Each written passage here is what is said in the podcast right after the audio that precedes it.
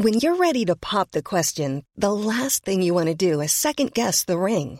At Blue Nile dot com, you can design a one-of-a-kind ring with the ease and convenience of shopping online. Choose your diamond and setting. When you find the one, you'll get it delivered right to your door. Go to Blue Nile dot com and use promo code LISTEN to get fifty dollars off your purchase of five hundred dollars or more. That's code LISTEN at Blue Nile dot com for fifty dollars off your purchase.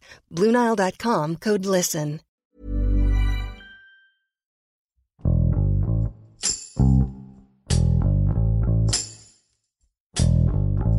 El veintitrés de marzo de dos mil veinte comenzó el cierre de centros educativos de todos los niveles escolares para evitar la propagación de COVID diecinueve entre millones de estudiantes mexicanos. Ha pasado un año y la situación no ha cambiado.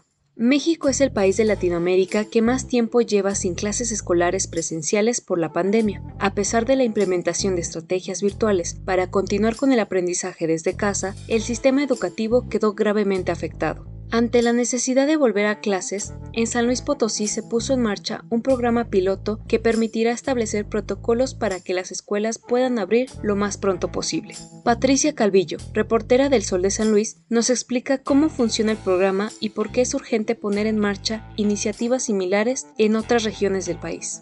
Con Hiroshi Takahashi, esto es Profundo.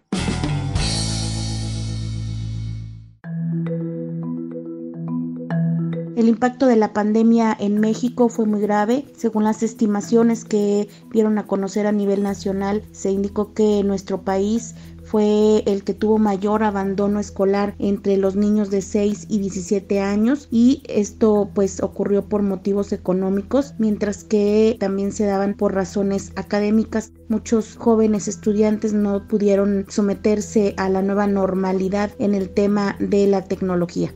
El cierre de las escuelas en México afectó también en la interrupción de la educación. El cierre de las escuelas, incluso cuando es temporal, es un asunto problemático por numerosas razones. En ellas se encuentra la reducción en el tiempo de instrucción que afecta el logro del aprendizaje. Cuando las escuelas cierran, el rendimiento educativo también sufre.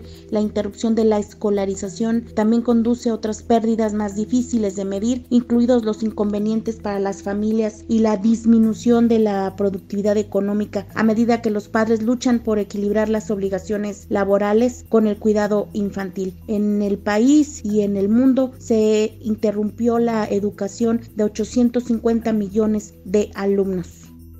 La efectividad en el modelo de educación a distancia, pues es difícil todavía contabilizarlo, porque la pandemia por coronavirus creó un cambio en la educación mundial, pues millones de estudiantes decidieron dejar las aulas y se trasladaron a la virtualidad en un intento por contener los contagios de coronavirus en el mundo. Sin embargo, tras las afectaciones, no ha habido autoridades que puedan señalar cuál es la ganancia en tiempos de pandemia. Subsecretario de Prevención y Promoción de la Salud, Hugo López-Gatell, dieciocho de marzo de dos mil veintiuno. Entonces, ¿por qué abrir? Porque la sociedad no puede resistir tanto tiempo, y regreso a ese punto hace un año, cuando voces en la sociedad decían, cierren notoriamente, perdón que se los recuerde, pero notoriamente las personas que tienen afluencia económica, que tienen capacidad de ahorro, que tienen un empleo estable, que tienen una red social copiosa, que tienen servicios contratados para sus domicilios, decían cierren. Y que respondimos una y otra vez, y lo volvemos a decir, la mitad de la población mexicana vive al día. Y la persona que vende lotes afuera de una escuela ha pasado tiempos muy difíciles, porque las escuelas están cerradas, y el que vende quesos, y la papelería de la esquina, y el señor que lava coches de afuera de un establecimiento, por mencionar solo algunos, y los albañiles, y las personas que hacen trabajo doméstico, la mitad de la población vive al día.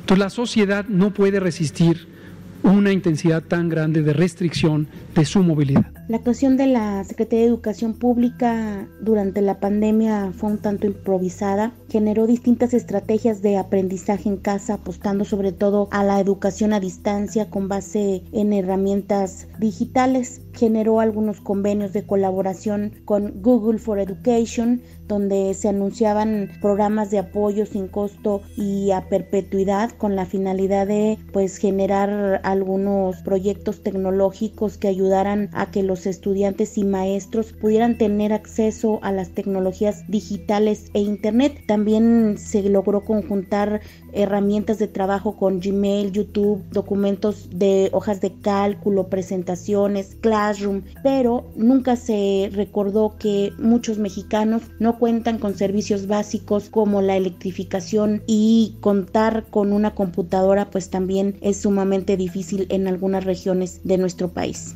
El ejercicio piloto para establecer protocolos para el regreso a clases presenciales en San Luis Potosí se llevó a cabo por parte de la autoridad educativa del ayuntamiento de la capital y se auspició en veintiún centros escolares. Durante cuarenta y cinco minutos los estudiantes llegaban a clases para regularizarse en las clases que ellos básicamente tenían ciertos problemas. Se permitió que fueran setecientos alumnos alumnos en total en todo el municipio de la capital potosina, con la intención de una eventual apertura de los centros comunitarios de aprendizaje.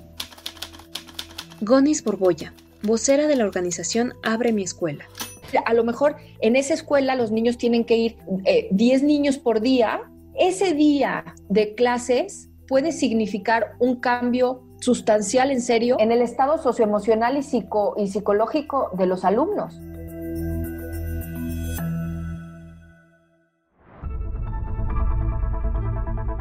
La postura de los profesores y padres de familia respectivamente sobre el regreso a las escuelas ha sido en su mayoría que están dispuestos a respetar la decisión que tomen las autoridades con respecto al regreso a las aulas de manera presencial. El tema causa sentimientos y posturas ambivalentes, pues por una parte ya quieren que regresen sus hijos a las aulas, pero también rechazan la posibilidad del contagio. Hay temor entre muchos de estos sectores, inclusive en San Luis Potosí las autoridades sindicales han referido que solamente vacunando a los cuarenta mil maestros que hay registrados en la sección veintiséis del C N T E van a continuar con el proyecto de retomar las clases en las aulas. En el caso de los padres de familia también se han manifestado a favor de que se dé un regreso paulatino siempre y cuando la autoridad educativa y sanitaria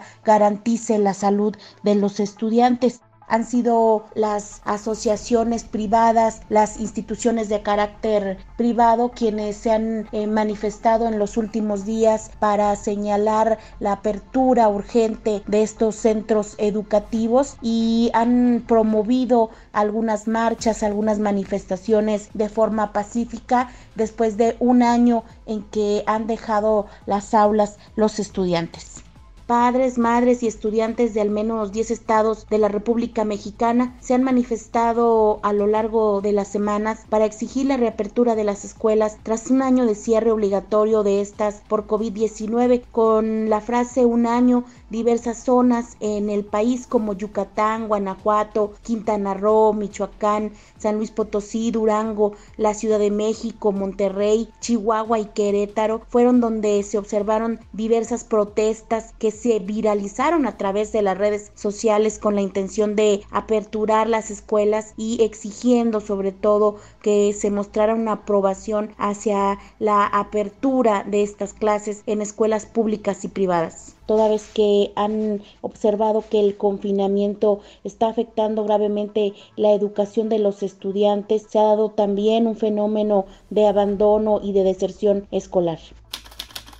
Presidente Andrés Manuel López Obrador, diecinueve de marzo de dos mil veintiuno.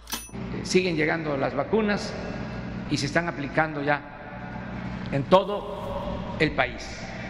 Ya llevamos cerca de mil municipios en donde se han vacunado a todos los adultos mayores, y también vamos a ir vacunando maestras, maestros, trabajadores de la educación para el regreso a clases presenciales, ya teniendo vacunados, como hicimos en Campeche. Está, eh, están vacunados alrededor de veinte mil maestras, maestros, trabajadores de la educación, y ya se están vacunando ochenta eh, mil adultos mayores de todo Campeche. Entonces, ya teniendo eh, a estos dos grupos de población vacunados, entonces sí, vamos a limpiar las aulas, a pintarlas, a arreglarlas, protocolos de todas maneras de salud, protocolos sanitarios y al regreso a clases.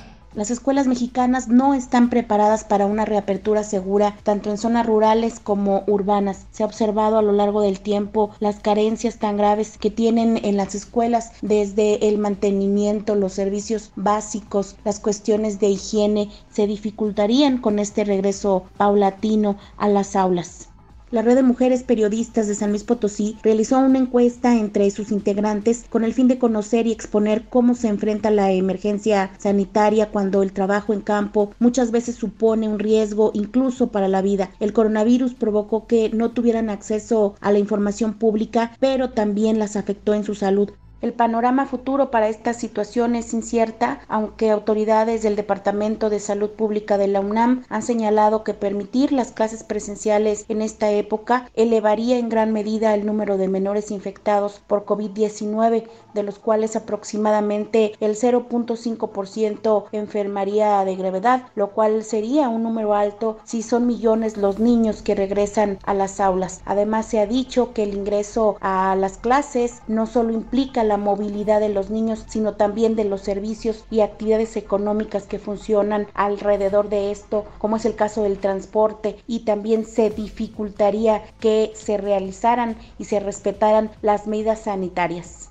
Aún no se sabe cuándo podría darse este regreso paulatino a las aulas, toda vez que no hemos llegado a una semaforización color verde en el país, y se había dicho por parte de las autoridades educativas y sanitarias que solo de esa manera entraríamos a una dinámica de retorno a las aulas. Y en el caso de algunos estados de la República Mexicana que han estado solicitando la reapertura de las escuelas, han mencionado la importancia de la vacunación de los maestros. Sin esto no podría darse la apertura de las aulas, y como vamos en el país, difícilmente podremos alcanzar pronto que se diera esta situación. Sin embargo, por el tema político electoral, muchos han destacado que podría darse esta decisión de manera paulatina.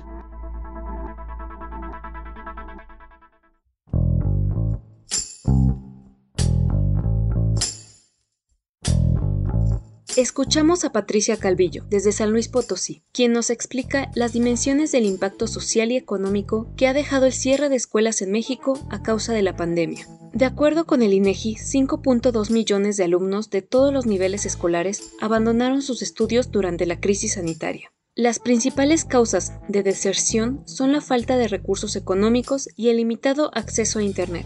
Esta cifra es alarmante, ya que es una muestra de que la brecha de desigualdad que existe en el país se está profundizando. La UNICEF pide la reapertura de los centros educativos y ha hecho énfasis en que no son lugares de contagio si se regresa de manera escalonada y con todos los protocolos de seguridad. Hasta el momento, Campeche es el único estado donde el regreso a clases cada vez está más cerca. Sin embargo, el resto del país no puede seguir el mismo modelo. Cada región debe encontrar la solución que se adecue a las condiciones de sus planteles y que brinde seguridad. Entre más tiempo se mantengan cerradas las escuelas, más alto es el riesgo de que los alumnos ya no regresen a las aulas. Te invitamos a suscribirte a nuestro podcast a través de las plataformas de Spotify, Apple Podcasts, Google Podcasts, Deezer y Amazon Music, para que no te pierdas ningún episodio. También nos puedes escribir a podcast arroba o e m punto com punto m x o en Twitter arroba podcast o e m. Te recomendamos escuchar la guía del fin de semana, donde en cada episodio la señorita etcétera recomienda diferentes actividades para vivir experiencias inolvidables. Hasta la próxima. Esto es Profundo, un reporte a fondo de la Organización Editorial Mexicana. Hey folks, I'm Mark Maron from the W T F podcast, and this episode is brought to you by Kleenex Ultra Soft Tissues. your ally to help tackle your allergy symptoms this season. I love the change of seasons, but nobody loves pollen and all those other things floating in the air that make you sneeze during this nice weather. Kleenex Ultra Soft Tissues are hypoallergenic and allergist approved. So fight back against watery eyes and runny noses without worrying about irritating your skin. For this allergy season, grab Kleenex and face allergies head on.